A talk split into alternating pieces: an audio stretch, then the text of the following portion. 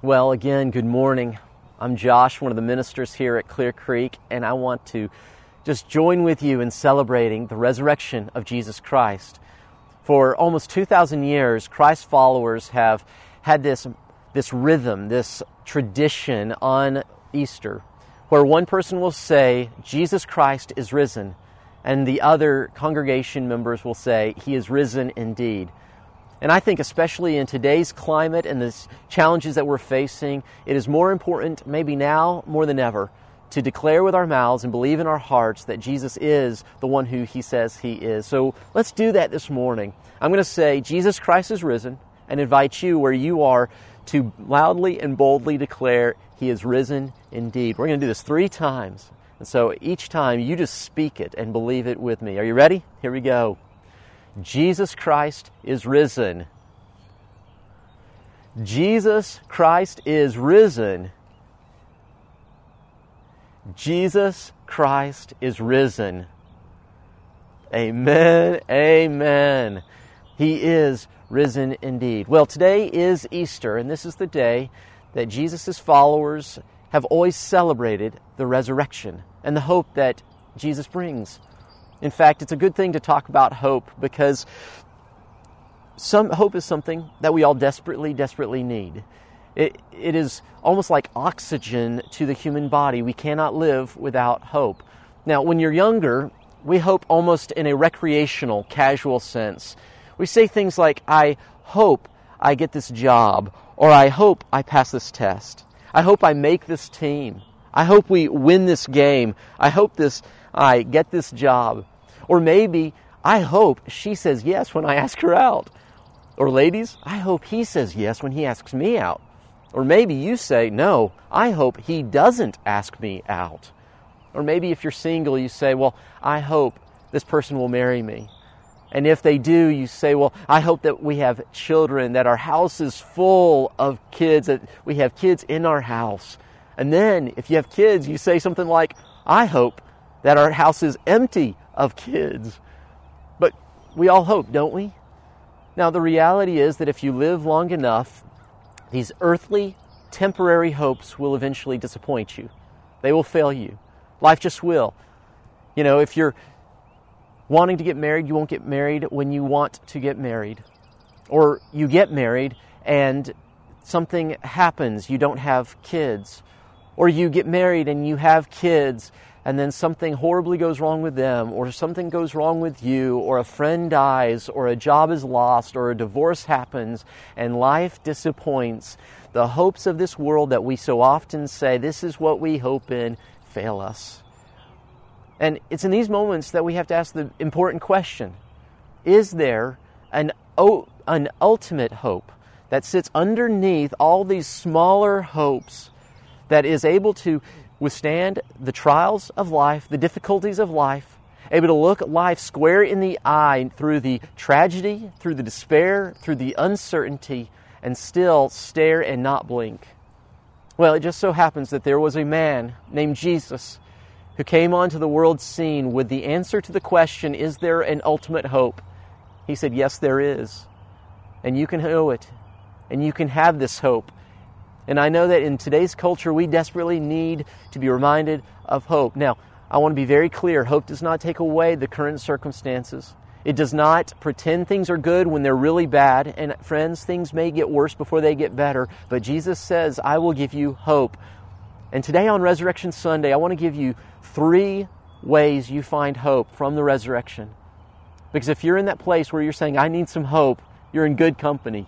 In fact, there is another person named Mary who desperately needed hope, not on this Easter, but on the first Easter. And so I want to take you back to that moment found in John chapter 20, beginning in verse 1. It says this Early on the first day of the week, while it was still dark, Mary Magdalene went to the tomb and saw that the stone had been removed from the entrance. Now, this is a real interesting detail we're told that early in the morning, while it was still dark, Mary went to the tomb. Now, often when we're worried, the one thing that we desperately need is deep, uninterrupted sleep. And yet, often, worry is the thing that keeps us from sleep. In fact, maybe you're like me. Often it's when you're worried that you find yourself unable to sleep. Maybe it's because of your job, because of your finances, because of a family member, because of a relationship, because of your health or the health of someone else. Worry wakes us up. I remember when Steve and our son was born. I love our little guy, but when he was first born, he cried all the time, especially at night. And I can remember we would get him tucked in, and just as we were about to go to sleep, he'd cry. So we'd get up, we'd go check on him, tuck him in again, and he'd cry again. And this would just go on and on. And I got so worried that he was going to wake me up from my deep, necessary, joyful sleep that I got to the point that I would stay up all night awake, worried that he would wake me up from my sleep. It's an amazing thing. Worry keeps us up and I can almost imagine that Mary was up the night before Easter Sunday. Maybe she was thinking about how her world had been turned upside down by a circumstance she could neither predict nor prevent. And so you almost wonder if after laying there through the night watching the ceiling, she finally said, Well, I'm finally, I'm awake, might as well go to the tomb. And so early in the morning, while it is still dark, Mary goes to the tomb. So, for anyone who is anxious or worried this Easter morning, know that you are in good company. But now there's an interesting detail here. While it was still dark, Mary went to the tomb, but we're told she gets to the tomb and the stone is already removed. She saw the stone had been rolled from the entrance. Before Mary got to the tomb, God was already at work. The first Easter began in the dark. Now, hear this. Do not miss this point. Before the sun rose, before Mary arrived, God was at work in the dark. Here's the first thing you need to know if you want to hold on to hope this Easter is that hope often begins in the dark. Growing up, I didn't like the dark because I had and still do have a vivid imagination. I can remember one night uh, I did not sleep well because earlier that day I had found I was in a toy store and I saw this toy yo-yo that had a cartoon drawing of the horror character Freddy Krueger. And I remember just thinking, oh, he's terrifying, he's horrifying, this cartoon drawing. And so what did I think about and dream about that night? Oh yeah, cartoon Freddy coming after me. And I remember waking up screaming from this nightmare, calling out for my dad. My dad, he's a big six foot one guy. He comes racing into the room, but it's pitch black, so I can't even see him. And yet he is in the room, and once he gets in there, he steps in, and then he turns on the light. In other words, my dad's physical presence was in the darkness before the light ever came on. He is the one who brought the light into the dark room. Now, do not miss this point. Darkness does not mean God has been defeated. And in fact, hope often begins in the darkness. Think with me for a moment here. Some of God's best work in fact, if you want to thumb through the pages of Scripture, almost all of God's great work begins in the darkness. Creation sparked when the God of light entered into the darkness, and we're told that the earth was formless and void, and darkness covered the waters of the deep. It is in the darkness that God comes and He says, Let there be light. It is in the darkness of a prison that God begins to work and elevate a young man named Joseph so that he could be a savior to the nation of Israel and to Egypt. It is in the darkest hour of Israel's Egyptian bondage that God steps into that darkness and he begins to work to bring light and liberation for his people. Hear me now. It is in the darkness of Good Friday that God begins his great work to liberate humanity from Satan, sin, and death. And it's in the darkness that he rolls away the tomb. Jesus steps forth. So while Mary thought that the end was nigh, the end was here. God says, Oh, the darkness doesn't mean defeat. The darkness is where I do my best work. And you need to know this morning that although things may seem dark and things may get darker, God is still at work, even in the darkness. And I love this. As a result of what she sees, she doesn't know what to do with this. I mean, what would you do if you went to see a loved one's grave and it was empty? So she does what any normal person does. She runs and she gets help. We're told in verse 2. So she came running to Simon Peter, one of Jesus' followers, and the other disciple. We believe this is John, the author of this letter. The one Jesus loved, and said, they have taken the Lord out of the tomb, and we don't know where they have put him. Now, notice she says, We don't know. It's because the other Gospels tell us that Mary Magdalene went with Mary, the mother of Jesus, and another woman named Salome. And so she says, We don't know where they've put him. Now, we're told that Peter and John go with Mary to the tomb. They inspect the tomb, they go inside the tomb, but there is no body. But there are the linens of Jesus. Now, this is an interesting little detail. In fact, this detail is one of the reasons I believe Jesus rose from the grave and that his body was not stolen. Because who in their right mind, what grave robbers would race into a tomb to steal a body, but be so polite as to first remove the linens and the face cloth and lay them nicely on the slab where they took the body? No. If you're a grave robber, you grab the body, you grab the linens that are attached to it, and you boogie out of there. And yet, when they arrived, the linens and the face towel were still there, but the body of Jesus was not. And they're still not sure what all this means. In fact, we're told in verse 9 that they still did not fully understand about the resurrection. And so Peter and John and the other ladies, they go back home.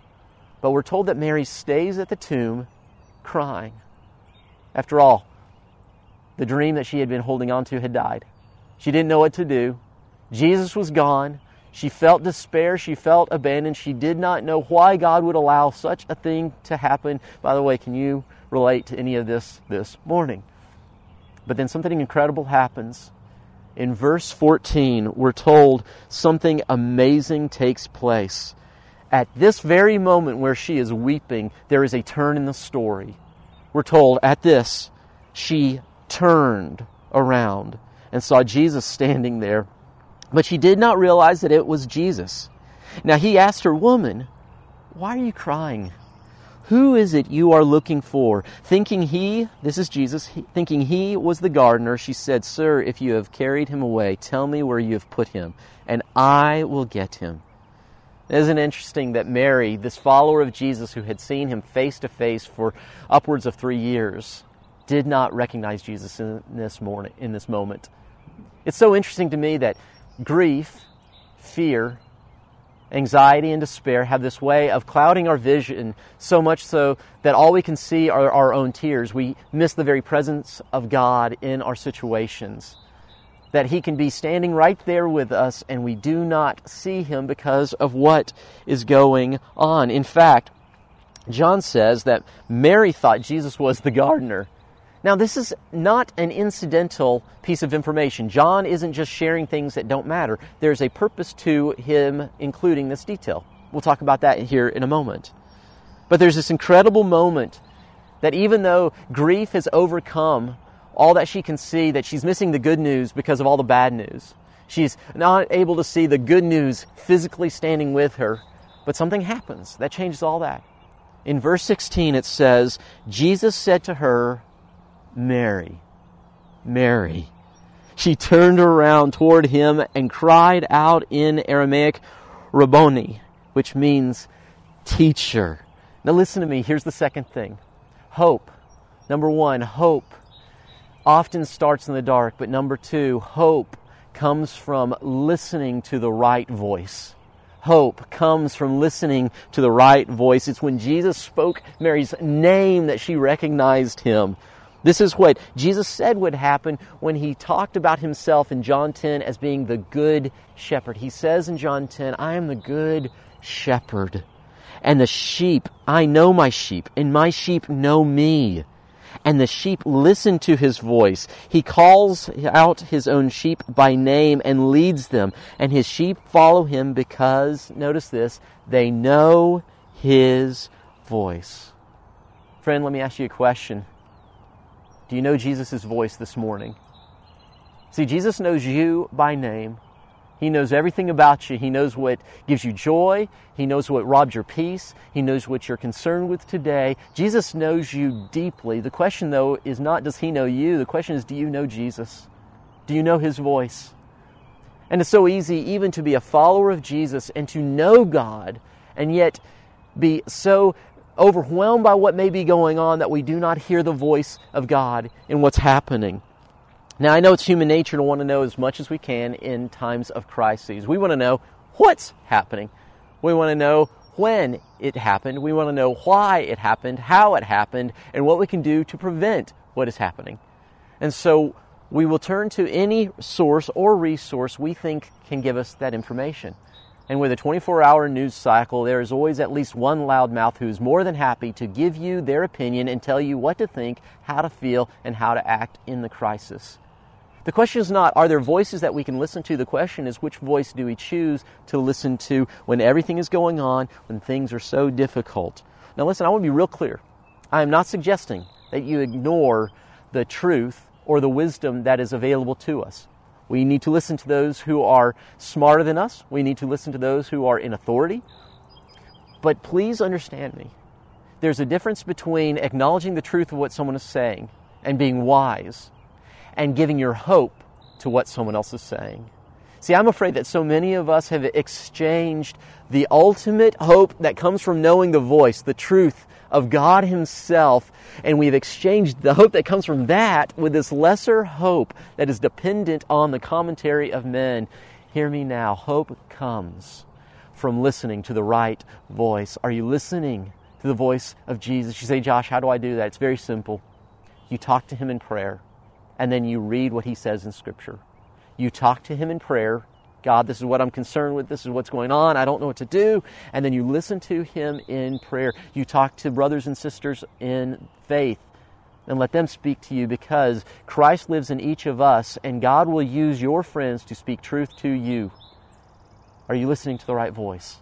Hope comes and often starts in the dark. Hope comes from listening to the right voice.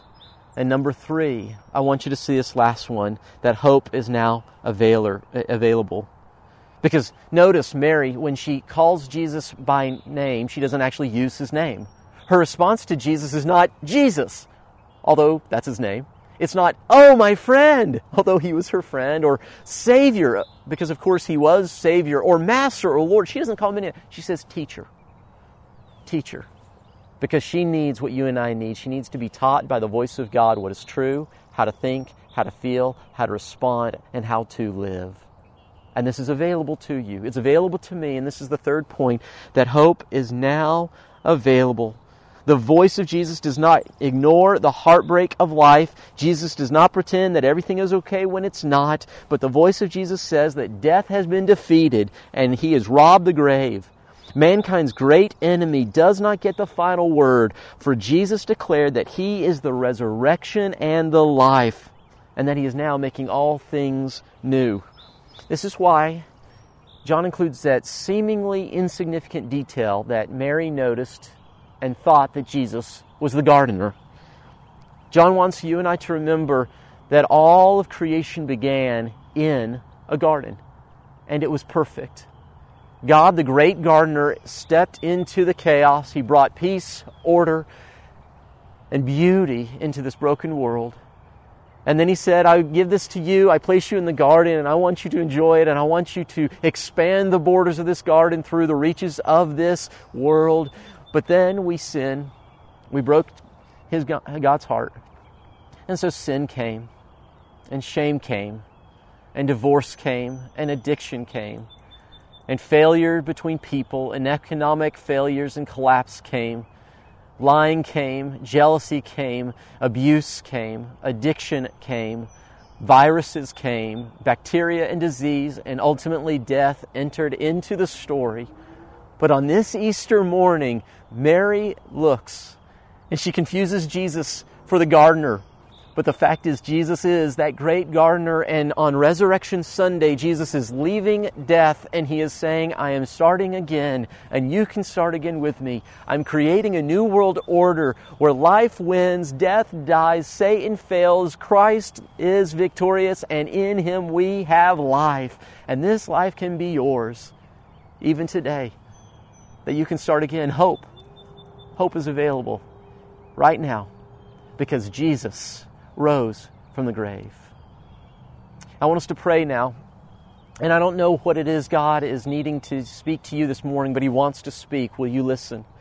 For some of you this morning, you simply need to be reminded that you are in Christ, that He is risen, and that you are a resurrected being, that no matter what happens here on earth, even the worst thing will never be the last thing Even death itself ends in victory for those who are in Christ. And you need to know that. For some, you just need to step into that knowledge. For others, though, today you need to meet Jesus Christ. And you say, How do I do that? It's very simple. We're going to pray, and I'm going to invite you to, to repent, to tell God you're sorry for your sins. And then after that, I'm going to invite you to reach out to us because there's this very clear teaching in Scripture that those who believe in Jesus must be baptized. And we want to help you take that step and to follow Christ into the water where you get to meet Him, where life is changed, where resurrection begins. And we're going to give you ways to do that here on screen in just a moment. But I want us to pray and talk now to our resurrected Savior. So, with every eye closed, every head bowed, Father, our hearts are open to you today. We praise you, dear Jesus, for being the resurrection and the life, for bringing us from death to life, and guaranteeing that no matter what earth may throw at us, what disappointments may come, the hope we have in you is eternal and it is secure. Father, for those today who need to be reminded that you are alive and we have been made alive in you, give them the hope that comes from Jesus. And for those who need to receive that hope. I pray that they will begin to do business now, that they will reach out, that we may help them take their next step into becoming a follower of your Son, Jesus Christ, so that they too may have the hope that God offers to all of us so freely. We love you. We thank you. In Jesus' name, amen.